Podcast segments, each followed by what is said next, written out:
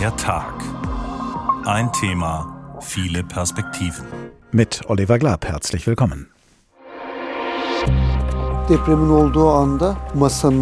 In dem Moment, als das Beben begonnen hat, sind wir als Familie unter den Esszimmertisch. Als es aufgehört hat, sind wir unter dem Tisch raus und haben gesehen, wie die Wände ineinander gefallen sind, die Fenster zersplittert sind. Man hat das Gefühl, es ist gestern passiert. Es geht allen Freunden und Verwandten dort immer noch sehr schlecht. Diese illegalen Bauten wurden in der Vergangenheit immer wieder gegen Bußgeld legalisiert. Die Bürger haben sich an diese Bauamnestien gewöhnt. Ich sage es ganz offen, wenn jemand hauptverantwortlich für diese Folgen ist, dann ist es Erdogan. Es ist diese Regierung, die das Land 20 Jahre lang nicht auf ein Erdbeben vorbereitet hat. Die Innenministerin und ich waren ja gerade noch mal vor Ort, innerhalb weniger Tage einen mobilen Visabus auf den Weg zu bringen. Und das hilft den Menschen in der Türkei, aber übrigens auch in Syrien. Das Erdbeben in der Türkei und in Syrien Anfang Februar war eine Naturkatastrophe. Was den genauen Zeitpunkt angeht, schwer vorauszusehen und als es soweit war, unmöglich abzuwenden. Aber dass dieses Erdbeben so schlimme Folgen hatte und hat, bislang etwa 55.000 Tote und mehr als 11.000 Verletzte, das ist die Folge mehrerer politischer Katastrophen. In der Türkei traf das Beben auf Häuser, die billig, schlampig, leichtsinnig, nicht vorschriftsmäßig und somit nicht erdbebensicher gebaut waren. Und in Syrien traf es auf ein Land im Bürgerkrieg, in dem Verletzte und Obdachlose so wenig zählen und derart zwischen die Fronten geraten sind, dass sie lange Zeit vergeblich auf Hilfe warten mussten und vielleicht immer noch müssen. Erschüttert vom Erdbeben und erschüttert von Macht- und Profitgier scheinen nun große Teile beider Länder am Boden zerstört. Und die zwei Männer an der Spitze, beide im Kampf um den eigenen Machterhalt, scheinen eher Teil des Problems als Teil der Lösung zu sein. Baupfusch, Korruption, Autokraten, ein Erdbeben und seine Folgen. So heißt diesmal der Tag, ein Thema, viele Perspektiven. In der Türkei hat das Erdbeben tausende Gebäude zerstört, darunter zwei Krankenhäuser. Es hat die Wasser- und Energieversorgung der elf betroffenen Provinzen zusammenbrechen lassen. Es hat Straßen und Wege unpassierbar gemacht. Und zuletzt haben auch noch heftige Regenfälle genau dort im Erdbebengebiet für Überschwemmungen gesorgt. Und auch diese Flut hat einige Menschen das Leben gekostet. Was die Katastrophe von Anfang Februar und ihre Folgen für die Menschen in der Türkei bedeuten, das schildert uns jetzt unser Korrespondent Uwe Lüb. Als könne man nicht mehr durchatmen, sagt neulich jemand in Istanbul. Das Erdbeben lastet auf fast allen im Land irgendwie. Vor allem auf denen, die den Tod von Angehörigen beklagen. Der allgegenwärtige Tod und die Wucht der Zerstörung setzen aber auch anderen zu. Bei einer Frau aus dem Dorf Akjurun bei Antakya sind die Eindrücke vom Zustand ihrer alten Heimat noch frisch. Ich bin erst jetzt im Dorf gewesen. Es ist schlimm, sehr. Es hat sehr wehgetan. Ich konnte die ganze Nacht nicht schlafen. Erzählt sie im türkischen Fernsehen. Eine andere Frau beschreibt, wie sehr das Erdbeben ihr Leben auf einen Nullpunkt zurückgesetzt hat. Wir haben erst vor kurzem unsere Wohnung abbezahlt. Nur ein Jahr haben wir darin gewohnt. Wissen Sie, so eine Wohnung war immer mein Traum. Ich habe 20 Jahre lang in einer Einzimmerwohnung gelebt und drei Kinder großgezogen. Die neue Wohnung war ein Palast für mich. Jetzt ist es ein kaputter Palast, in dem wir nicht mehr leben können. Viele solcher ehemals verwirklichter Träume sind eingestürzt und sie tun es noch immer. Mehr als vier Wochen nach dem Erdbeben wird etwa aus Malatya im Norden des Katastrophengebietes der Einsturz eines sechsstöckigen Hauses gemeldet. Das belegt, wie unsicher auch die Gebäude sind, die noch stehen. Jedes Nachbeben kann weitere Häuser zum Einsturz bringen. Weit mehr als 10.000 Nachbeben gab es bisher. Viele wollen helfen, so gut es eben geht, wie diese Frau aus dem weit entfernten Eskişehir. Meine Tochter und meine Enkel leben im Erdbebengebiet. Es waren schlimme Tage für uns. Ich fühle mich immer noch schlecht. Mein Sohn ist als Helfer in die Region gegangen. Wir versuchen zu helfen, wo wir können. Ich überlege gerade, eine Familie vorübergehend bei mir aufzunehmen. So eine Familie hätte Glück, denn Millionen Menschen brauchen nach dem Erdbeben ein neues Zuhause. Geht es nach Präsident Erdogan, können sie jedoch beruhigt in die Zukunft blicken. Er verspricht den Wiederaufbau binnen Jahresfrist. Die Frage eines Online-Videokanals, ob das zu schaffen sei, führt zu lautstarkem Streit zwischen Anhängern Erdogans und seinen Gegnern auf Istanbuls Straßen. Die Stimmung ist gereizt. Sie bezichtigen sich gegenseitig der Lüge. Die einen sagen, der Staat habe nach dem Beben wegen der Zerstörung auch von Flughäfen und Straßen nicht schneller helfen können. Andere meinen, der Staat habe versagt. So wie nach dem Erdbeben 1999, klagt eine Frau. Vor 24 Jahren gab es das Gölcük-Erdbeben. Seitdem soll es eine Stadterneuerung geben. Es hat sich nichts getan. Alle Häuser sind wie Wrack. Mein Haus ist auch eins. Eines Tages werde ich in den Trümmern meiner Wohnung sterben. Ich habe den Staat gerufen, aber keiner ist gekommen, um es sich anzuschauen. Unter dem Erdbeben jetzt leiden auch nicht direkt betroffene Menschen. Sie habe Angst, sagt eine Frau in Istanbul, und das mache hilflos. Das jüngste Erdbeben hat uns noch einmal daran erinnert, dass es auch hier in Istanbul jeden Augenblick passieren kann. Ich mache mir viele Gedanken und Sorgen. Wohin könnte ich ziehen? Wo es sicherer ist? In der Stadt oder woanders im Land? Ich merke, wie begrenzt die Möglichkeiten sind und auch meine Mittel. Die Angst sitzt tief überall in der Türkei nach dem verheerenden Erdbeben von Anfang Februar. Aber natürlich vor allem dort, wo die Erde Anfang Februar gebebt hat, im Südosten des Landes. Noch am Tag des Erdbebens sind nach Angaben der türkischen Katastrophenschutzbehörde mehr als 2600 hilfsbereite Menschen aus 65 Ländern in die Region gereist, um den Verletzten und Obdachlosen dort zu helfen. Auch der Darmstädter Lungenfacharzt Dr. Cihan Celik war bis vor kurzem als Freiwilliger im Erdbebengebiet in der Türkei, hat dort in einem Feldkrankenhaus gearbeitet. Guten Tag, Herr Celik. Guten Tag, Herr Glaub. Wie schwierig war das, dort ärztliche Hilfe zu leisten, wenn das Erdbeben ja auch Krankenhäuser und ärztliche Praxen zerstört hat? Also das, äh, die medizinische Versorgung der Menschen dort findet in diesen Feldkrankenhäusern statt, die auf ähm, beispielsweise Parkplätzen aufgebaut worden sind, in Zeltform oder ähm, in dem Fall, in äh, dem ich gearbeitet habe, war das eine alte Tennishalle, die erdbebensicher äh, gebaut worden ist. Ähm, und das gesamte medizinische, der gesamte medizinische Bedarf muss darin abgebildet sein. Das heißt, die Akutversorgung auf der einen Seite von Verletzten, ähm, aber auch dann in den darauf folgenden Wochen die ganz normalen medizinischen psychischen Probleme, die auftauchen, wenn die Menschen ähm, auf engstem Raum in Zelten, in Zeltstätten leben, dann auch noch in der Nacht bei sehr geringen Temperaturen, aber auch die Versorgung von chronisch, äh, chronischen Kranken, die es natürlich unter den Menschen auch gibt. Die können nicht einfach zu ihrem Hausarzt gehen. Ähm, auch die müssen in diesen Feldkrankenhäusern versorgt werden. Hatten Sie denn alles zur Hand, was Sie gebraucht haben, um den Menschen zu helfen? Also das war eine Zeit, in der das Ganze gerade aufgebaut worden ist. Ähm, ich bin zwei Wochen nach dem Beben dort äh, angereist. In der ersten Phase war es so, dass vor allem die internationalen Teams ähm, aus, aus äh, verschiedensten Ländern mit ihren komplett autarken Teams und Gerätschaften dort angereist sind und Feldkrankenhäuser quasi aus dem Nichts heraufgezogen haben. Dort wurden dann die ersten Patienten wirklich behandelt.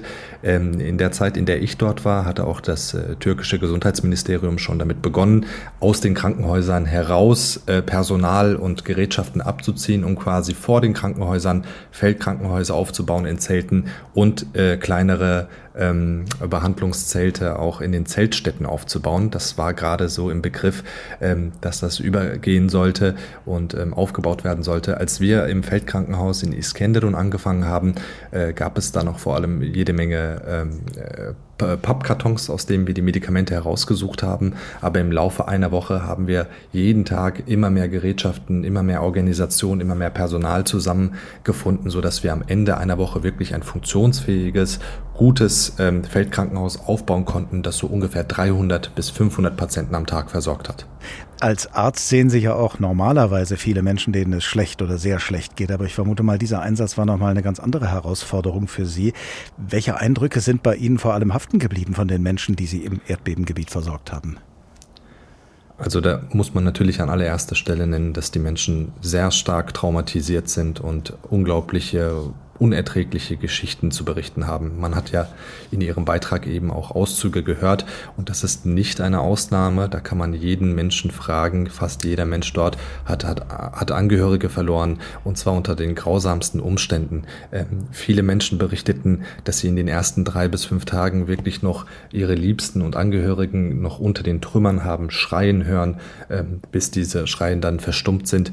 Ähm, das ist nichts, äh, was irgendwie eine Ausnahme besonders drastisch drastische Geschichte dort ist, sondern ähm, fast jeder hat so etwas zu berichten. Und auch die Helfer, die von Anfang an, vom ersten Tag des Bebens an äh, geholfen haben, äh, Menschen aus den Trümmern zu bergen, haben immer noch weitergeholfen, dann in den Feldkrankenhäusern und stehen bis zum heutigen Tag immer noch dort, meine Kollegen, und haben äh, nie einen Moment gehabt, in dem sie zur Reflexion gekommen sind, sondern machen in dieser Ausnahmesituation immer noch weiter und denen gebührt auf jeden Fall mein allergrößter Respekt. Wie schafft man das denn unter diesen Umständen, die Sie gerade schildern, bei all dem, was man da sieht und hört und erlebt, trotzdem professionell die Aufgabe zu erfüllen, die Sie ja auch übernommen haben? Also zum professionellen Arbeiten gehört ja auch eine gewisse Distanz dazu. Und da muss man ganz klar sagen, das äh, kann man da nicht wahren. Deshalb geht es einem auch sehr, sehr nah und ähm, geht natürlich auch auf das Gemüt von den Helferinnen und Helfern. Es gibt viele hartgesottene ähm, Menschen, die in Noteinsatzgebieten geholfen haben, aber dieses Ausmaß, ähm, das sieht man selten. Das hat viele Helfer auch schockiert und jeder muss sich davon erholen. Und ähm, solange man dort vor Ort ist und arbeitet, geht man seiner Aufgabe nach und funktioniert einfach. Aber sobald man in das Auto oder in das Flugzeug steigt und zurückfährt, dann kommt tatsächlich die ähm, Realisierung, was hat man da eigentlich erlebt, dann ist die Zeit auch emotional zu werden, dann beginnt die Verarbeitung. Das können wir machen, die dort hingehen, um zu helfen und dann wieder zurückkommen, aber die Menschen, die dort vor Ort sind, die sind noch gar nicht in der Verarbeitung. Welchen Eindruck hatten Sie von den Verantwortlichen vor Ort, von denen, die im Erdbebengebiet äh, für den türkischen Staat tätig sind? Haben Sie sich von denen hinreichend unterstützt gefühlt? Da kann ich sagen nein, aber das liegt auch daran, ähm, zum einen an der Überforderung, an der äh, Koordinierungsschwäche, die es von zentraler Stelle dort noch gibt. Es äh, war noch keine Übersicht über die Situation, über die ähm, Verteilung von Ressourcen, äh, wurde noch nicht ausreichend bestimmt. Ähm, da gab es mit Sicherheit große Probleme. Auf der anderen Seite gab es aber auch unter jeglichem Gesundheitspersonal eine Angst, eine Unzufriedenheit und auch sei es die konstruktivste Kritik zu äußern. Ähm, man hat nämlich die Sorge, dass sobald Kritik geäußert wird, das schon quasi als Vaterlandsverrat äh, dargestellt wird. Es ist ja auch begründete Angst, muss man sagen. Wenn man sich die allerersten ähm, Interviews vom Staatspräsidenten anhört, ähm, war ihm es ja sehr wichtig zu sagen, ähm, gleich äh, die Menschen zu bedrohen, die sich äh, über die Situation beschwert haben äh, in den ersten Momenten des Erdbebens. Äh, also Kritik wird dann nicht laut geäußert, aber es gibt eine sehr große Unzufriedenheit sowohl bei den Menschen als auch bei den äh, Menschen, die dort helfen. Sie sind noch nicht lange wieder zurück aus der Türkei, wollen aber, wie Sie uns gesagt haben, wieder ins Erdbebengebiet reisen, sobald äh, Ihre eigentliche Arbeit das wieder mal ermöglicht. Werden Sie denn aus den Erfahrungen bei Ihrem ersten Besuch irgendwelche Schlussfolgerungen für Ihren nächsten Einsatz ziehen, um den Menschen dort noch besser helfen zu können? Ja, sicher. Also ich hatte das große Glück, dass ich direkt ein ähm, Feldkrankenhaus gefunden habe, das äh, mich hat arbeiten lassen. Das war äh, ein großer Zufall und Glück und ich war vernetzt. Das war äh, der große Vorteil. Ähm, aber ich habe viele deutsche Kollegen auch getroffen, die dort mit dem Rucksack angereist sind. Ärztliche Kolleginnen und Kollegen, die dort aber unverrichtete Dinge wieder abreisen mussten, obwohl da großer ärztlicher Bedarf ist. Daher wäre bei einer nächsten Reise dorthin natürlich mein Ziel, mich besser zu koordinieren genau vorher schon zu gucken, wo kann man helfen, wo kann man vielleicht auch noch mit Kollegen hinreisen, wo werden welche Medikamente gebraucht, die auch schon von vornherein mitzunehmen, ähm, das äh, besser koordiniert zu machen, das wäre das Ziel. Dr. Cihan Celik, Lungenfacharzt am Klinikum Darmstadt und bis vor kurzem als freiwilliger ärztlicher Helfer im Erdbebengebiet in der Türkei. Vielen Dank und alles Gute für Ihren nächsten Einsatz dort. Was ein Erdbeben anrichtet, das haben wir in den vergangenen Wochen immer wieder auch von Menschen erfahren, die es erlebt haben, denn in unserer vernetzten Welt verbreiten sich Erlebnisberichte schnell. In früheren Jahrhunderten war das noch anders. Und da waren es, abgesehen von den unmittelbar Betroffenen, vor allem Schriftstellerinnen und Schriftsteller, die versucht haben, Worte zu finden für die Beschreibung einer solchen Katastrophe und für die Beschreibung dessen, was Menschen bei einer solchen Katastrophe mitmachen und empfinden. Eines der berühmtesten Werke dieser Art ist die Novelle Das Erdbeben in Chile, erschienen 1806. Der Dichter Heinrich von Kleist blickt darin auf das Erdbeben zurück, das die chilenische Hauptstadt Santiago im Jahre 1647 erschüttert hat. Und er lässt uns miterleben aus der Sicht eines jungen Mannes namens Hieronymo, der sich zu Beginn des Bebens gerade in einem Gebäude befindet. Der Boden wankte unter seinen Füßen. Der ganze Bau neigte sich, nach der Straße zu einzustürzen und nur der Fall des gegenüberstehenden Gebäudes verhinderte durch eine zufällige Wölbung die gänzliche Zubodenstreckung desselben. Zitternd, mit sträubenden Haaren und Knien, die unter ihm brechen wollten, glitt Geronimo über den schief gesenkten Fußboden hinweg, der Öffnung zu, die der Zusammenschlag beider Häuser in die vordere Wand eingerissen hatte. Kaum befand er sich im Freien, als die ganze schon erschütterte Straße auf eine zweite Bewegung der Erde völlig zusammenfiel. Besinnungslos, wie er sich aus diesem allgemeinen Verderben retten würde, eilte er, über Schutt und Gebälk hinweg, indessen der Tod von allen Seiten Angriffe auf ihn machte, nach einem der nächsten Tore der Stadt. Hier stürzte noch ein Haus zusammen und jagte ihn, die Trümmer weit umherschleudernd, in eine Nebenstraße. Hier lag ein Haufen Erschlagener, hier ächzte noch eine Stimme unter dem Schutte, hier schrien Leute von brennenden Dächern herab, hier war ein mutiger Retter bemüht zu helfen, hier stand ein anderer, bleich wie der Tod, und streckte sprachlos zitternde Hände zum Himmel. Soweit Heinrich von Kleist in seiner Novelle Das Erdbeben in Chile aus dem Jahre 1806. Wir werden später nochmal darauf zurückkommen. Hier ist der Tag, ein Thema, viele Perspektiven. Heute unter der Überschrift Baupfusch, Korruption, Autokraten, ein Erdbeben und seine Folgen. Was es mit dem Baupfusch und der Korruption in der Türkei auf sich hat, warum das Erdbeben Anfang Februar gerade auch deshalb so verheerende Folgen hatte und hat und welche Verantwortung Recep Tayyip Erdogan, der immer autokratischer regierende Präsident der Türkei, dafür trägt, das erfahren wir jetzt von unserem Korrespondenten Christian Buttgereit. Mancher hat es als Urlauber in der Türkei vielleicht schon mal beobachtet, dass aus Häusern mitunter Stahlstreben oben herausragen. Viele dieser Häuser wachsen im Laufe ihres Lebens. Auf ein beispielsweise dreistöckiges Haus werden noch ein oder zwei Etagen draufgebaut, ungeachtet der Statik, die nur für drei Geschosse ausgelegt ist. Die Rechtsanwältin und Stadtverordnete Figen Çalıkuşu aus dem südtürkischen Antalya spricht von einem verbreiteten Phänomen. Es kommt leider häufig vor, dass noch ein Stockwerk extra draufgebaut wird oder man die Wohnfläche auf andere Weise vergrößert. Diese illegalen Bauten wurden in der Vergangenheit immer wieder gegen Bußgeld legalisiert. Die Bürger haben sich an diese Bauamnestien gewöhnt.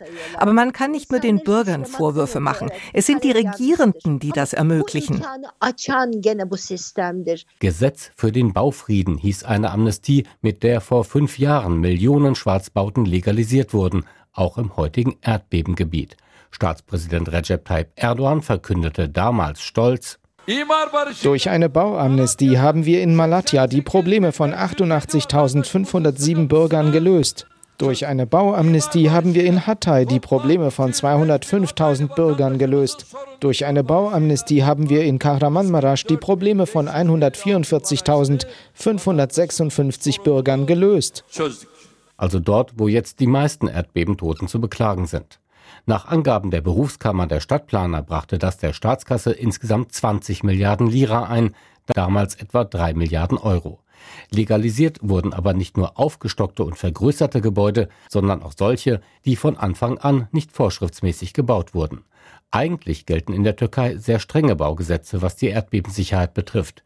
Dennoch würden Vorschriften missachtet und beim Material gespart, sagt Anwältin Çalıkuşu. Der Bauunternehmer erhöhe dadurch seinen Gewinn und sorge dafür, dass die Bauaufsicht nicht so genau hinschaue.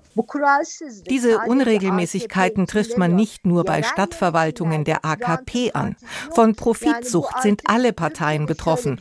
Durch Korruption Geld zu machen, das kommt für manche Leute in bestimmten Kreisen einem Lottogewinn gleich. Die Regierung versucht, die Schuld für die vielen Erdbebentoten auf Bauunternehmer und lokale Behörden zu lenken. Inzwischen wird gegen rund 800 Personen ermittelt, rund 240 Verdächtige wurden festgenommen. Doch die Beweislage ist nicht immer so eindeutig, wie es die eingestürzten Häuser vermuten lassen, sagt Çalıkuşu. Es sind auch Archive der Stadtverwaltungen eingestürzt, in denen sich Urkunden wie Baugenehmigungen befanden. Und in Antakya, wo das Archiv nicht eingestürzt ist, hat man es im Nachhinein einreißen wollen, um Unterlagen zu vernichten. Das konnte noch gestoppt werden. An Transparenz mangelt es auch bei den Ausschreibungen für Bauaufträge. Zwar wurde mit Beginn der EU-Beitrittsverhandlungen auch das Ausschreibungsgesetz reformiert für mehr Transparenz, Wettbewerb und Kontrolle. Doch in den folgenden Jahren veranlasste die AKP-Regierung fast 200 Änderungen. Kemal Kılıçdaroğlu, Chef der größten Oppositionspartei CHP und bei den kommenden Wahlen Erdogan-Herausforderer, dass unter ihm die wirklich Schuldigen zur Rechenschaft gezogen würden. Leichtsinn, mangelnde Verantwortung, fehlende Kontrolle, unqualifiziertes Personal. Für Korruption und Vetternwirtschaft darf es keine Gnade geben. Inzwischen wurden die ersten Aufträge für den Wiederaufbau vergeben. Dank des Ausnahmezustands, der in der Erdbebenregion noch bis Mai gilt, im beschleunigten Verfahren sagt unser Korrespondent Christian Buttgereit. Und nach dem, was er uns gerade berichtet hat, kann man nur hoffen, dass bei einem beschleunigten Wiederaufbau, der sicherlich wünschenswert wäre, nicht dieselben Versäumnisse, Fehler und Übertretungen begangen werden, die es offenbar in den Jahren und Jahrzehnten vor dem Erdbeben gegeben hat. Karin Sens ist die Leiterin unseres Studios in Istanbul. Hallo. Hallo. Schauen wir uns mal an, wie die türkische Regierung mit Präsident Erdogan an der Spitze agiert hat, unmittelbar vor dem Erdbeben und in der Zeit danach. Es gibt den Vorwurf, dass die Regierung zum einen die Warnungen geologischer Fachleute missachtet und dass der Präsident schon lange vorher staatliche Institutionen mit fachfremden Gefolgsleuten besetzt habe. Ist da was dran? Also ähm, es ist wohl so, dass beispielsweise der Leiter der Katast des Katastrophen, der Katastrophenschutzbehörde AFAD, ein ähm, jemand ist, der praktisch eine religiöse Ausbildung hat, eine theologische Ausbildung hat.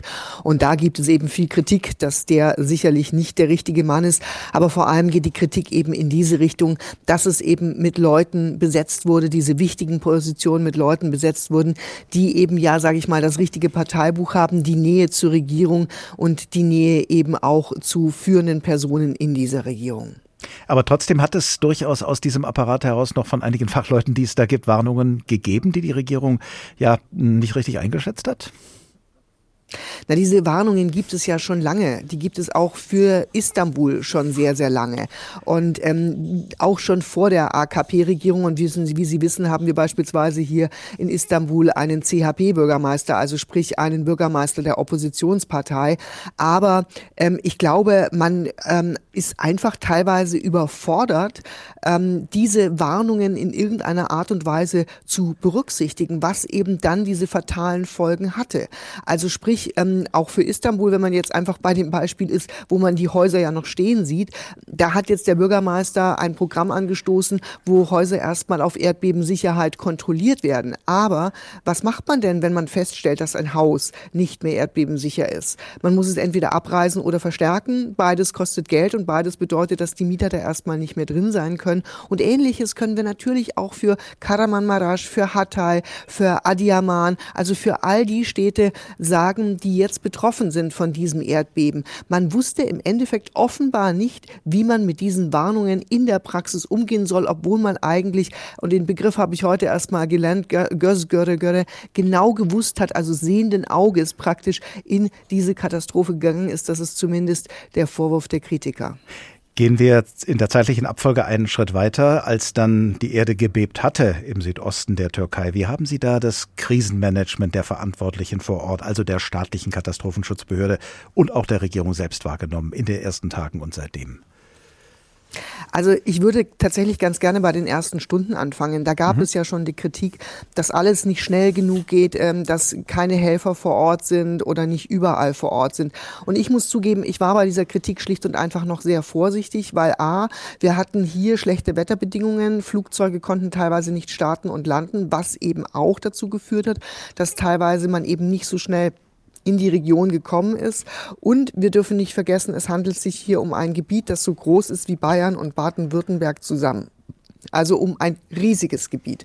Und ähm, dass dann in so einer Situation nicht überall sofort Hilfe vor Ort ist, ähm, dafür ähm, hatte ich jetzt als Laie erstmal noch Verständnis, vor allem wenn wir auch gucken, wie Krisenmanagement in Deutschland teilweise funktioniert. Aber man kann diese beiden Länder auch nicht einfach so eins zu eins ver vergleichen, denn die Türkei ist krisenerprobt und zwar in jeder Hinsicht. Und da glaube ich, äh, setzte dann eben doch die erste Kritik sehr richtig an. Nach ähm, diesem großen Erdbeben bei Istanbul vor ähm, 1999, ähm, da gab es diese Kritik, dass man nicht gut aufgestellt war. Man hat angeblich vieles verbessert und ähm, offensichtlich hat das, was man verbessert hat, aber eben nicht überall so funktioniert. Im Erdbebengebiet gilt, das haben wir ja eben im Bericht von Christian Buttgereit auch gehört, äh, gilt ein Ausnahmezustand, der ermöglicht beschleunigte Auftragsvergaben für den Wiederaufbau, was ja erstmal äh, durchaus ermutigend ist. Es gibt aber auch den Vorwurf, dass eben dieser Ausnahmezustand es der Regierung ermöglicht, Kritik an ihrem Krisenmanagement zu unterdrücken. Dr. Cihan Celik äh, hat ja vorhin auch einen entsprechenden Eindruck geschildert. Äh, wie sehen Sie das? Macht die Regierung von dieser Möglichkeit äh, Gebrauch? Also ich glaube, zuerst muss man mal sagen, Ausnahmezustand in diesem Ausnahmezustand, der da unten einfach herrscht, ja, würde ich erstmal grundsätzlich sagen, klar, wann denn dann, wenn, wenn nicht jetzt, wann dann? So. Die Frage ist aber, was, äh, was, was hängt da alles dran? Also zum Beispiel darf nicht mehr jeder eben in, an jeden Ort in diesen Gebieten. Das verhindert beispielsweise Plünderungen. Also ja, Ausnahmezustand an der Stelle macht wahrscheinlich auch Sinn. Aber ähm, ich glaube, das Hauptproblem der Bevölkerung ist oder von vielen Menschen in der Türkei ist ein berechtigtes Vertrauensverlust der Regierung. Also sprich, dass man Angst hat, dass dieser Ausnahmezustand missbraucht wird. Also dass er nicht sinnvoll eingesetzt wird, wie er in dieser Stelle durchaus eingesetzt werden kann, sondern dass er missbraucht wird. Wir haben das beispielsweise kurz nach dem Erdbeben erlebt. Einige Tage später, ich meine, es war parallel zu einer Reise von Erdogan in das Erdbebengebiet, war plötzlich Twitter ausgefallen. Und auf Twitter hat sich sehr viel Wut schon die Tage davor und auch kurz vor Erdogans Besuch ähm, Bahn gebrochen. Und offensichtlich, so haben es zumindest Kritiker gesagt, hat man damit versucht, eben ja diese Kritik Kritiker auf Twitter mundtot zu machen. Der Zustand hielt nicht lange an, aber zumindest während des Besuchs von Erdogan ging über das Social Media zumindest so gut wie nichts mehr. In einer Notlage wie nach einem solchen Erdbeben ist es ja manchmal so, dass sich die Opposition demonstrativ an die Seite der Regierung stellt. Aber in der Türkei ist gerade Wahlkampf für die Präsidentschafts- und Parlamentswahl im Mai. Und die Demokratie in der Türkei ist ja ohnehin, sagen wir mal, in einer gewissen Schieflage. Und das beeinflusst ja auch das Verhältnis zwischen Opposition und Regierung. Welche Auswirkungen hat das Erdbeben auf die Tagespolitik und den Wahlkampf? Was beobachten Sie? Also ich kann nicht beobachten, dass man sich sozusagen jetzt zusammenschließt und gemeinsam ähm, die Ärmel hochkrempelt. Also man krempelt vielleicht die Ärmel hoch, aber das dann doch eher für den politischen Kampf. Ähm, und Kilic Darolo beispielsweise, das ist der Kandidat des Oppositionsbündnisses, der jetzt erst vor kurzem gekürt wurde, der war sehr schnell im Erdbebengebiet, ist auch immer wieder dort und ähm, er ist garantiert nicht an der Seite von Erdogan dort. Also das wäre ja so ein Zeichen, von dem Sie sprechen, dass man wirklich sagt, okay, also wir äh, zeigen uns jetzt gemeinsam und tun alles, mhm. damit wir dieses Land wieder gemeinsam aufbauen können. Aber ich glaube, das ist in der Türkei im Moment einfach absolut undenkbar.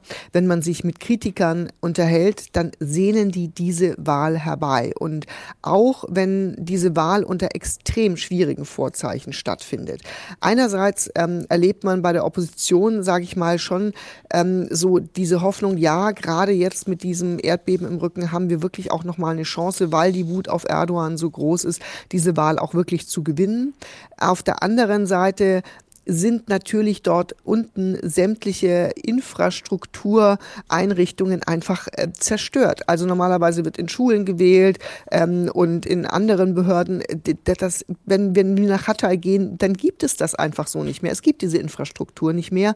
Und wir haben hier beispielsweise auch Vermisste, ähm, die noch nicht registriert wurden. Leute haben keine Papiere und so weiter und so fort. Deswegen gibt es auch Stiftungen und, und Experten, die sagen, das könnte Tür und Tor für Wahlmanipulation öffnen. Und das ist eine Gefahr, die möglicherweise eben eher der aktuellen Regierung dienen könnte als der Opposition. Diesen Punkt werden wir auf jeden Fall noch vertiefen im Laufe dieser Sendung. Einschätzungen waren das von unserer Türkei-Korrespondentin Karin Sens. Ganz herzlichen Dank. Baupfusch, Korruption, Autokraten, ein Erdbeben und seine Folgen. Hier ist der Tag, ein Thema, viele Perspektiven. Wenden wir uns nochmal der Schilderung zu, die der Dichter Heinrich von Kleist im Jahre 1806 zu Papier gebracht hat in seiner Novelle Das Erdbeben in Chile. Es ist die literarische Schilderung eines Erdbebens, das 1647 die chilenische Hauptstadt Santiago heimgesucht hat. Die Hauptfigur der Novelle, ein junger Mann namens Geronimo, ist erfunden, aber was er erlebt, das erleben auch andere Menschen nach einem furchtbaren Erdbeben, wenn sie nämlich selbst überlebt haben, aber nicht wissen, ob das auch für ihre Angehörigen gilt. Und so sucht Geronimo verzweifelt seine Verlobte Josefa. Er mischte sich unter das Volk, das überall mit Rettung des Eigentums beschäftigt, aus den Toren stürzte. Er nahm sich fest vor, nicht zu wanken, wenn auch jetzt die Eichen entwurzelt werden und ihre Wipfel über ihn zusammenstürzen sollten. Er durchstreifte nach allen Richtungen das Feld. Jeden Berggipfel, auf dem sich die Menschen versammelt hatten, besuchte er. Auf allen Wegen, wo sich der Strom der Flucht noch bewegte, begegnete er ihnen. Wo nur irgendein weibliches Gewand im Winde flatterte, da trug ihn sein zitternder Fuß hin. Die Sonne neigte sich und mit ihr seine Hoffnung schon wieder zum Untergange, als er den Rand eines Felsens betrat und sich ihm die Aussicht in ein weites, nur von wenig Menschen besuchtes Tal eröffnete. Er durchlief, unschlüssig, was er tun sollte, die einzelnen Gruppen derselben und wollte sich schon wieder wenden, als er plötzlich an einer Quelle, die die Schlucht bewässerte, ein junges Weib erblickte, beschäftigt, ein Kind in seinen Fluten zu reinigen. Und er erkannte Josefa. Diese beiden also in Heinrich von Kleists Novelle Das Erdbeben in Chile haben einander gefunden und können einander beistehen nach dem Erdbeben. Genau das wollen seit Anfang Februar auch viele türkisch- und syrischstämmige Menschen hier bei uns in Deutschland. Sie haben Angehörige im Erdbebengebiet und sie wollen ihre Angehörigen so schnell wie möglich zu sich holen, um ihnen hier Sicherheit, ein Dach über dem Kopf und in jeder Hinsicht Zuflucht zu geben. Denn man fühlt sich von innen sehr wütend und hilflos, weil man alles sieht, aber nichts tun kann. Man hat auch ein Schuldgefühl, dass man hier in Wärme und Sicherheit lebt, während die anderen unter Trümmern liegen. Das sagt ein 25-jähriger Restaurantbesitzer in Marburg, der vor sieben Jahren selbst als syrischer Flüchtling nach Deutschland gekommen ist. Und wie gern Menschen aus dem Erdbebengebiet die Einladung ihrer Verwandten in Deutschland annehmen oder annehmen möchten, das macht dieser Mann deutlich, der nach dem Erdbeben mit seiner Familie aus der Türkei kam und bei Verwandten hier bei uns in Hessen unterkommen konnte. Wir wussten, wir haben alles verloren. Wir wussten nicht, wo wir in Zukunft leben sollen. Als dann Deutschland diese vereinfachten Besuchervisa angekündigt hat, hat uns das Hoffnung gegeben. Wir wollen einfach, dass unsere Psyche und die von den Kindern zur Ruhe kommt und wir uns überlegen können, wie wir jetzt weitermachen. Vereinfachte Besuchervisa. Schon an diesem Begriff merkt man, wie hier zweierlei in einen Gegensatz gerät. Auf der einen Seite die üblichen Einreisevorschriften, auf der anderen Seite die Extremsituation nach einem so verheerenden Erdbeben, wie es den Südosten der Türkei und den Nordwesten Syriens erschüttert hat. Wie steht es also inzwischen um möglichst unbürokratische Wege, Menschen aus dem Erdbebengebiet nach Deutschland zu holen? Aus Berlin berichtet unser Hauptstadtkorrespondent Udi Haug. Wenn Außenministerin Baerbock gefragt wird, dann erklärt sie stolz, wie schnell es mit der erleichterten Visavergabe für Erdbebenopfer in der Türkei und Syrien funktioniert hat. Beispielsweise in der ARD-Sendung Maischberger Ende Februar. Die Innenministerin und ich waren ja gerade noch mal vor Ort, innerhalb weniger Tage einen mobilen Visabus auf den Weg zu bringen, mit einer Ausstattung, die wir leider nicht in jeder Ausländerbehörde in der Bundesrepublik äh, Deutschland haben, hat dazu geführt, dass wir jetzt eine Woche später fast 800 Visa haben. Und das hilft den Menschen in der Türkei, aber übrigens auch in Syrien. Und deswegen bin ich froh, dass wir das geschafft haben. Bis zum vergangenen Freitag wurden von deutschen Visastellen 2300 der sogenannten Schengen-Visa für Erdbebenopfer im vereinfachten Verfahren ausgestellt. Das bedeutet circa 150 Visa pro Tag, Tendenz weiter steigend. Diese Visa gelten für 90 Tage. Angesichts von Millionen Betroffenen in der Türkei und in Syrien ist es aber dennoch eine überschaubare Zahl. Es gibt deshalb schon länger Kritik aus der türkischstämmigen Community, dass die bürokratischen Hürden weiter zu hoch seien, um enge Verbannte für drei Monate nach Deutschland zu holen. Im Bundesinnenministerium sieht man allerdings auch die Türkei in der Verantwortung. Denn die ermöglicht nur Staatsbürgern, die einen türkischen Pass haben, die Ausreise. Innenministerin Faeser beim Besuch vor Ort. Ich bin für die Sicherheit in Deutschland verantwortlich. Ich muss die entsprechenden Sicherheitsvorkehrungen auch treffen, dass die Prüfungen auch erfolgen können. Wenn wir dazu eine Alternative bekommen, ist es in Ordnung, aber bislang sind die türkischen Behörden sehr hilfreich bei fehlenden Passdaten. Noch deutlich schwieriger als in der Türkei ist die Situation für syrische Erdbebenopfer, erklärt Svenja Borgschulte von der Nichtregierungsorganisation Adopt a Revolution. Da das syrische Erdbebengebiet auch Bürgerkriegsgebiet ist, hätten viele Syrer möglicherweise einen höheren Schutzstatus als Geflüchtete. Das heißt, sie könnten vermutlich auch einen Asylantrag stellen und nicht nur einen Visa-Antrag für 90 Tage. Da die Bundesregierung mit dem Assad-Regime keine diplomatischen Beziehungen unterhält, müssen die Menschen aber mühsam nach Jordanien, in den kurdischen Teil des Iraks, in die Türkei oder in den Libanon kommen, um überhaupt einen Visa-Antrag zu stellen. Da kommen die meisten der SyrerInnen, die betroffen sind vom Erdbeben, gar nicht hin, weil die eben aus Gebieten stammen im Nordwesten und äh, Nordosten, die nicht unter der Kontrolle vom Assad-Regime stehen und die müssten, um überhaupt die Botschaften zu erreichen, durch Assad-Gebiet und das ist denen schon gar nicht möglich. Nach Angaben des Auswärtigen Amts wurden bis zum vergangenen Freitag 268 Visa im Rahmen des Familiennachzugs an syrische Erdbebenopfer ausgestellt. Sie ermöglichen den dauerhaften Aufenthalt in Deutschland. Mit Blick auf die Visavergabe spricht Svenja Borgschulte dennoch von einem Zweiklassensystem. Die Bundesregierung muss da ganz dringend, wenn sie es ernst meint, dass man den Erdbebenopfern jetzt helfen möchte, ganz schnell reagieren. Die Visavergabe für Erdbebenopfer mag grundsätzlich erleichtert worden sein. Für syrische Erdbebenopfer ohne Hab und Gut und ohne Papiere sind die Hürden aber dennoch kaum zu bezwingen. Sagt unser Berliner Hauptstadtkorrespondent Uli Haug. Aisha El-Saleh ist Vorstandsvorsitzende der Nichtregierungsorganisation Freie Deutsch-Syrische Gesellschaft mit Sitz in Hamburg. Guten Tag. Guten Tag. Sie haben uns erzählt, dass Sie selbst gerade versuchen, Ihre Großmutter und Ihre Tante aus Syrien nach Deutschland zu holen. Wie schwierig gestaltet sich das bei Ihnen? Ja, tatsächlich ist es so, dass sie ähm, noch in Syrien sind und ähm, es gestaltet sich in der Form ähm, schwierig, dass das Visa, das jetzt ähm, vereinfacht wurde oder erleichtert wurde, eigentlich nur eine Beschleunigung ist, gar nicht ähm, eine Erleichterung ist. Und wir deswegen auf das Aufnahmeprogramm der, also ich komme aus Schleswig-Holstein, ähm, das Aufnahmeprogramm eher nutzen. Was ist der Unterschied in diesem Falle zwischen einer Beschleunigung und einer Erleichterung? Die, eine Erleichterung wäre ja tatsächlich, wenn man zum Beispiel nicht da äh, äh von den Menschen vor Ort verlangt, ähm, die Papiere ähm, äh, zu 100 Prozent vorzulegen. Einen aktuellen Pass zum Beispiel, weil viele die gerade ähm, äh, im Erdbeben natürlich auch das Hab und Gut ähm, verschüttet ist teilweise und auch durch die letzten zwölf Jahre viele Menschen und gerade die Binnenflüchtlinge ja auch betroffen sind. Und das wäre eine Vereinfachung, ähm, wäre, wenn man, wenn man diese Richtlinien vereinfachen würde. Aber es ist eher eigentlich eine Beschleunigung, dass halt die, die, die Prozesse, die schon äh, ähm, üblich sind, einfach beschleunigt werden. Sie stehen ja in ständigem Kontakt, vermute ich mal, mit Ihren Angehörigen in Syrien. Was hören Sie von denen über die Lage im syrischen Erdbebengebiet? Die Lage ist nach wie vor katastrophal. Es hat jetzt ähm, äh, sich etwas gelegt, die äh, Hilfeleistung obwohl sie vorher auch sehr, sehr wenig, also die NGOs, äh, wie sie wir auch sind, ähm, hatten vorher auch schon Schwierigkeiten, ähm, den direkten Zugang aufzubauen, aber durch die jahrelange Erfahrung und durch die Infrastrukturen vor Ort konnte man das natürlich gewährleisten.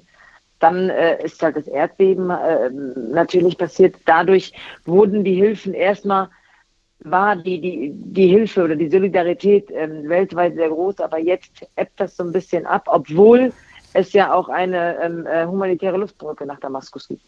Wie können Sie denn sicherstellen, dass die Hilfe, die Sie hier von Deutschland aus auf den Weg bringen für das Erdbebengebiet, dann auch tatsächlich ankommt in, im Erdbebengebiet? Es herrscht ja, wie gesagt, weiterhin dort Bürgerkrieg und äh, mit unterschiedlichen Machtverhältnissen von Region zu Region.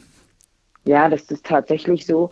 Also wir haben auch die letzten Jahre schon Partnerorganisationen auch vor Ort, mit denen wir zusammenarbeiten und wir gewährleisten das jetzt so. Also ähm, unser Vorstandsmitglied Dr. Hassan Haid war jetzt äh, selbst im Einsatz ähm, in Syrien und hat auch selbst dafür gesorgt, dass die Hilfslieferungen, also die humanitären Hilfsgüter, die wir aus Deutschland losgeschickt haben, auch tatsächlich angekommen sind und auch an Bedürftige verteilt wurden. Die Organisation Adopt a Revolution sagt ja, die Erdbebengebiete befinden sich zu fast 90 Prozent gar nicht unter Kontrolle des Assad-Regimes, aber die Hilfslieferungen liefen zu 90 Prozent über Damaskus und würden von dort nicht weitergeleitet. Deckt sich das mit Ihren Informationen? Ja, tatsächlich, zu 100 Prozent. Ich habe tatsächlich ähm, Verwandtschaft oder Bekannte auch in den, äh, natürlich auch in den Gebieten. Ähm, und auch da ähm, äh, hören wir immer wieder die Information, dass diese Hilfsgüter schon auf den Schwarzmärkten ver verkauft werden und das auch nur ähm, Assad Treue, also gerade auch die Binnenflüchtlinge, also die Gebiete, die in der Re Region liegen, wo das ähm, Assad-Regime kontrolliert, das sind meistens auch Orte, wo viele Binnenflüchtlinge leben. Und ähm, tatsächlich ist es so, dass da kaum bis gar keine Hilfe ankommt. Viele sagen ja, viele, die das Geschehen in Syrien beobachten, sagen, dass Assad das Erdbeben nutzen würde, um seine Rückkehr auf das internationale Parkett vorzubereiten. Es gibt ja auch schon die Forderung, die Wirtschaftssanktionen gegen Syrien aufzuheben, damit den Erdbebenopfern Hilfe geleistet werden kann. Was meinen Sie, wird Assad am Ende ein Profiteur des Erdbebens sein? Wenn wir äh, alle ganz genau da hinschauen, was auch tatsächlich Fakten, also auf die Fakten einfach schauen, auch tatsächlich auch darauf schauen, dass wir gerade in Deutschland Vorreiter sind, ähm, dass hier auch Menschen, die im direkten Zusammenhang ähm, Menschen gefoltert haben und auch ähm, ähm, getötet haben in Syrien, verurteilt wurden. Also wir haben ja hier die Verurteilung schon in Deutschland. Dann hoffe ich natürlich nicht. Aber tatsächlich ist es so, es wird dafür genutzt. Das Assad-Regime hatte die Kampagne auch schon vor dem Erdbeben, äh, die Sanktionen gerade das zu thematisieren, zu kommunizieren und das natürlich auch ähm, damit zu begründen, dass äh, das Leid in Syrien ja beendet sein würde, wenn die Sanktionen aufgehoben werden würden. Aber das ist tatsächlich nicht so. Idlib wurde am Tag danach, nach dem Erdbeben, von äh, äh, dem Regime äh, ähm, bombardiert. Dafür gibt es auch Beweise, es gibt Videomaterial und deswegen ich, ähm, das darf man absolut nicht äh, äh zulassen. Aisha El-Saleh, Vorstandsvorsitzende der Nichtregierungsorganisation Freie Deutsch-Syrische Gesellschaft. Vielen Dank. Schauen wir nochmal auf das Erdbeben in Chile, genauer gesagt auf die gleichnamige Novelle, die Heinrich von Kleist 1806 geschrieben hat, in Anlehnung an das Erdbeben in Santiago de Chile im Jahre 1647. Kleist schildert darin nicht nur das Erdbeben selbst, sondern auch, wie die Überlebenden versuchen, in all ihrer Not zusammenzuhalten. Auf den Feldern, soweit das Auge reichte, sah man Menschen von allen Ständen durcheinander liegen, einander bemitleiden, sich wechselseitig Hülfe reichen von dem, was sie zur Erhaltung ihres Lebens gerettet haben mochten, als ob das allgemeine Unglück alles, was ihm entronnen war, zu einer Familie gemacht hätte. Die Gemüter der herumschwärmenden Flüchtlinge hatten sich, da die Erdstöße nachließen, nur kaum wieder ein wenig beruhigt, als sich schon die Nachricht verbreitete, dass in der Dominikanerkirche, der einzigen, welche das Erdbeben verschont hatte, eine feierliche Messe von dem Prälaten des Klosters selbst gelesen werden würde, den Himmel um Verhütung ferneren Unglücks anzuflehen. Das Volk brach schon aus allen Gegenden auf und eilte in Strömen zur Stadt. Das Gedränge erstreckte sich bis weit vor den Portalen auf den Vorplatz der Kirche hinaus. Die große, von gefärbtem Glas gearbeitete Rose in der Kirche glühte wie die Abendsonne selbst, die sie erleuchtete. Und Stille herrschte in der ganzen Versammlung als hätte keiner einen Laut in der Brust. Und so wie die Volksmenge in der Novelle Das Erdbeben von Chile nach dieser Katastrophe auf das verheißungsvolle Wort eines Prälaten wartet, so richtet sich nach dem realen Erdbeben im Südosten der Türkei die geballte Aufmerksamkeit der Bevölkerung auf den türkischen Präsidenten, an dessen verheißungsvolle Worte allerdings immer weniger Menschen in der Türkei glauben. Baupfusch, Korruption, Autokraten, ein Erdbeben und seine Folgen, so heißt diesmal der Tag, ein Thema, viele Perspektiven. Und wir schauen jetzt auf die politischen Folgen, die dieses Erdbeben möglicherweise haben wird, denn wie schon gesagt, im Mai wird es in der Türkei eine Präsidentschafts- und eine Parlamentswahl geben. Und der Mann, der bei der Präsidentschaftswahl gegen Recep Tayyip Erdogan antreten wird, als gemeinsamer Kandidat gleich mehrerer Oppositionsparteien, er legt bereits den Finger in die Wunden, die das Erdbeben hat sichtbar werden lassen. Unser Korrespondent Uwe Lüb stellt ihn vor. Kemal Kılıçdaroğlu ist eine Art Anti-Erdogan. Mitreißende Reden etwa sind von ihm kaum überliefert. Scharf angreifen kann er aber durchaus, wie zuletzt nach dem verheerenden Erdbeben in der Türkei mit Zehntausenden Toten. Viel Schuld daran tragen nach seiner Ansicht Präsident Recep Tayyip Erdogan und dessen AKP. Sie waren in allen möglichen Dingen untätig, so wie hier auch. Sie haben wirklich keine Ahnung, wie man einen Staat regiert. Ich sage es ganz offen, wenn jemand hauptverantwortlich für diese Folgen ist, dann ist es Erdogan. Es ist diese Regierung, die das Land 20 Jahre lang nicht auf ein Erdbeben vorbereitet hat. 20 Jahre, in denen Kilic Darulu selbst Politik macht. 2002 kommt er für die sozialdemokratische CHP zum ersten Mal ins Parlament. Mit damals schon Anfang 50 ist er allerdings ein politischer Spätzünder. 2009 stellt er sich für das Amt des Istanbuler Bürgermeisters zur Wahl, unterliegt aber dem AKP-Kandidaten. Seiner Beliebtheit in der CHP schadet das nicht. Ein Jahr später wird er deren Vorsitzender, gewählt mit 100 Prozent und setzt sein Thema gegen Korruption und Vetternwirtschaft, auch jetzt ein herausragendes Thema seines Wahlkampfes. Yolsuz yönetim yüzünden halkımız Wegen einer korrupten Führung haben die Bürger keinen Anteil am Wohlstand. Aber ich habe meinen Bürgern versprochen, korrupte Unternehmer und Korruption zu bekämpfen. Ich werde mich nicht in den Dienst schmutziger Konzerne stellen. Rund 20 Milliarden Euro hat Korruption nach seinen Berechnungen den Staat schon gekostet. Geld, das Kilic Darulu nach einem Regierungswechsel eintreiben möchte. Dann will er auch sein anderes großes Thema umsetzen, Demokratie und Gerechtigkeit. Dafür startet er im Sommer 2017 seine bisher vermutlich am meisten beachtete Aktion, den sogenannten Gerechtigkeitsmarsch. Kılıçdaroğlu geht die mehr als 400 Kilometer von Ankara nach Istanbul zu Fuß. Tausende schließen sich an, auch von der pro-kurdischen HDP. Sie demonstrieren gegen die Haft für einen CHP-Politiker und den Journalisten Can Dündar. Sein Hauptgegner Erdogan rückt den linksorientierten Kılıçdaroğlu unter anderem deswegen in die Nähe der kurdischen Terrorgruppe PKK. Vor lauter Dialog mit den HDP-Marionetten der PKK hat er allen politischen Anstand verloren. Oder bist es etwa nicht du, der Hand in Hand geht mit seinen Kameraden von der PKK? Bist es etwa nicht du gewesen, der von Ankara nach Istanbul mit ihnen gemeinsam marschierte? So viele Soldaten haben sie getötet, aber das ist ihm egal. An Kilic Darulu prallt das ab. Stattdessen prangert er Erdogan und dessen Politik an. Er ruft etwa dazu auf, Stromrechnungen nicht mehr zu bezahlen, weil die Regierung an den gestiegenen Preisen schuld sei. Oder er greift die schlechter werdende Stimmung gegenüber syrischen Flüchtlingen auf, verspricht, dass er sie außer Landes bringen werde. Und er gibt sich siegessicher. Vor wenigen Wochen sagt er im Parlament Erdogans politisches Ende voraus. Er leugnet die Wirtschaftskrise, er leugnet den Hunger, er leugnet die Arbeitslosigkeit, er leugnet, dass die Migranten, die er hergeholt hat, ein Problem sind. Ich will Ihnen eine Tatsache sagen, die er nicht leugnen kann. Tyrannen gehen am Ende immer. Das sagt Kemal Kilicdaroglu bei der Präsidentschaftswahl im Mai, der gemeinsame Kandidat mehrerer Oppositionsparteien gegen den Amtsinhaber Recep Tayyip Erdogan. Christian Brakel ist seit vielen Jahren für die Heinrich-Böll-Stiftung in Istanbul, eine Stiftung, die der Partei Bündnis 90 Die Grünen nahesteht. Guten Tag, Herr Brakel. Guten Abend. Kemal Kilicdaroglu zieht, wie wir gehört haben, gegen Korruption und Vetternwirtschaft zu Felde. Jedenfalls sagt er das. Und der amtierende Präsident Erdogan steht genau deswegen, wegen Korruption im übertragenen Sinne, am Pranger, weil die Korruption im Bauwesen ganz offensichtlich dazu geführt hat, dass die Häuser im türkischen Erdbebengebiet nicht gerüstet waren für diese Katastrophe. Hängt an dieser Auseinandersetzung nun auch das politische Schicksal von Erdogan? Also es ist sicherlich nicht der einzige Punkt, äh, weswegen die Leute sich von ihm wegorientieren könnten. Die Korruption und gerade diese Katastrophe im Erdbebengebiet ähm, ist nur eines unter vielen. Die hauptbestimmten Punkte werden sicherlich die schlechte Wirtschaftslage sein und die Migrationspolitik der Regierung.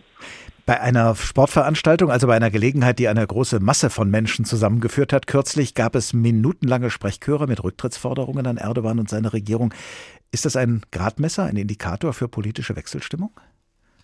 Also es ist ganz schwierig zu sagen, inwieweit diese, das war jetzt nicht der einzige Vorfall, es gab noch mehr Vorfälle in den letzten Wochen, wo wir das gesehen haben.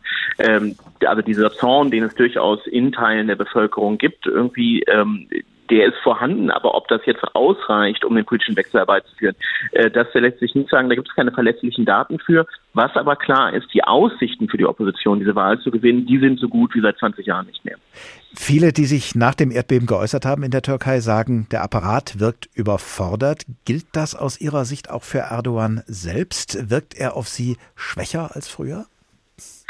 Also er ist sicherlich angeschlagen. Er hat das ja selber irgendwie auch nach dem Erdbeben zugegeben, dass die ersten Stunden des, des, äh, des staatlichen Handels nach dieser Katastrophe nicht die besten waren.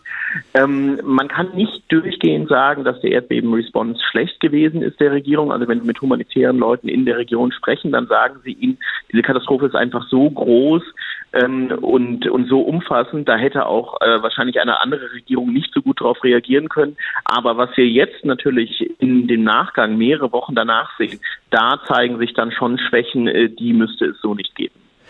Erdogan äh, ist bekannt geworden, ich sag's mal ein bisschen platt, als einer, der versucht hat, die moderne Türkei aufzubauen, im wahrsten Sinne des Wortes, mit viel Bauvorhaben und zum anderen die Demokratie eher abzubauen. Rächt sich jetzt beides nach diesem Erdbeben?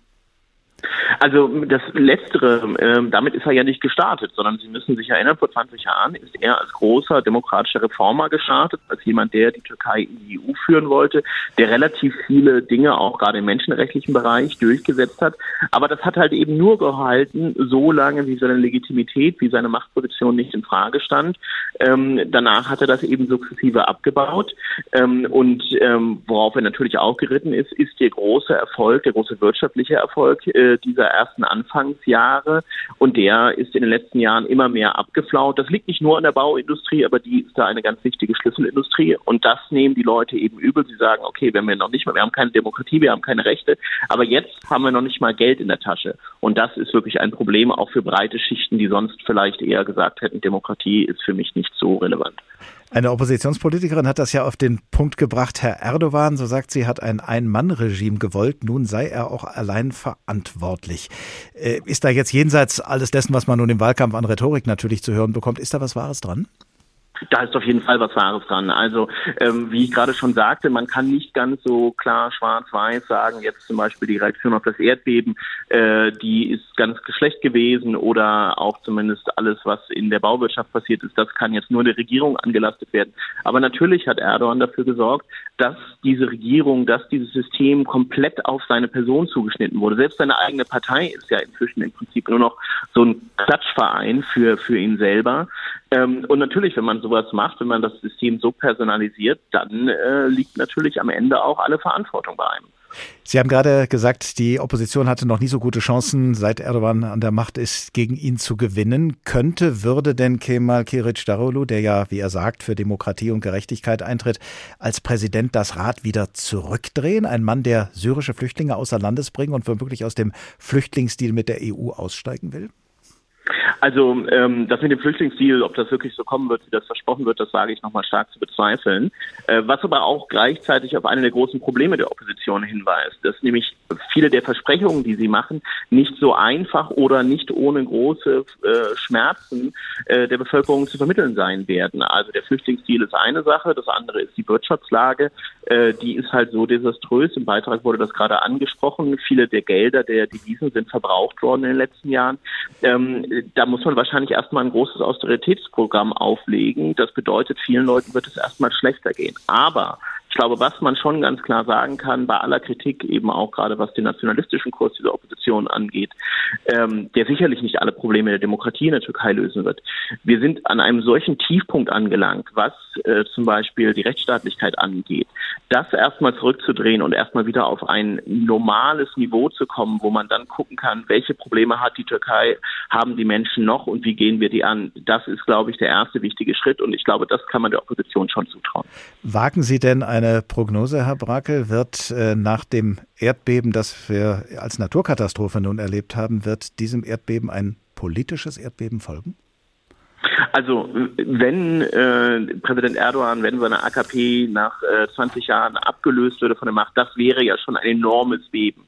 Ähm, die, ich habe das gerade schon angesprochen, die Herausforderungen, die auf die Opposition zukämen, die sind so gewaltig und so enorm, dass man jetzt nicht sagen kann, äh, gleich wird sich das ganze, das ganze System der Türkei, wird sich die politische Natur der Türkei ändern. Viele Baustellen, das haben wir jetzt auch schon in dem Vorwahlkampf in den Problemen zwischen den verschiedenen Oppositionsparteien gesehen, die werden wahrscheinlich bestehen bleiben. Sowas wie die kurdische Frage nicht von heute auf morgen lösen. Ähm, aber ich glaube, das Erdbeben wäre erst einmal ein System, was 20 Jahre in eine Richtung gefahren ist, äh, da das Ruder herumzureißen und zu sagen, jetzt ist es wirklich mal Zeit äh, für einen Neuanfang. Christian Brakel vom Büro der Grünen nahen Heinrich Böll Stiftung in Istanbul. Ganz herzlichen Dank. Baupfusch, Korruption, Autokraten, ein Erdbeben und seine Folgen. Das war der Tag. Ein Thema, viele Perspektiven. Zu finden als Podcast in der ARD Audiothek, und zwar in der Rubrik Politik und Hintergrund. Wenn Sie uns dort abonnieren, haben Sie die beste Chance, keine Folge zu verpassen. Abonnieren können Sie auch unseren Newsletter über hr2.de und hrinforadio.de. Dann erfahren Sie, womit sich der Tag als nächstes beschäftigt. Zum Tagteam in dieser Woche gehörten außer mir Anne Bayer, Stefan Bücheler, Karin Fuhrmann und Hadija Haruna Oelker. Ich heiße Oliver Glab und ich wünsche Ihnen eine gute Zeit. Bis zum nächsten Tag.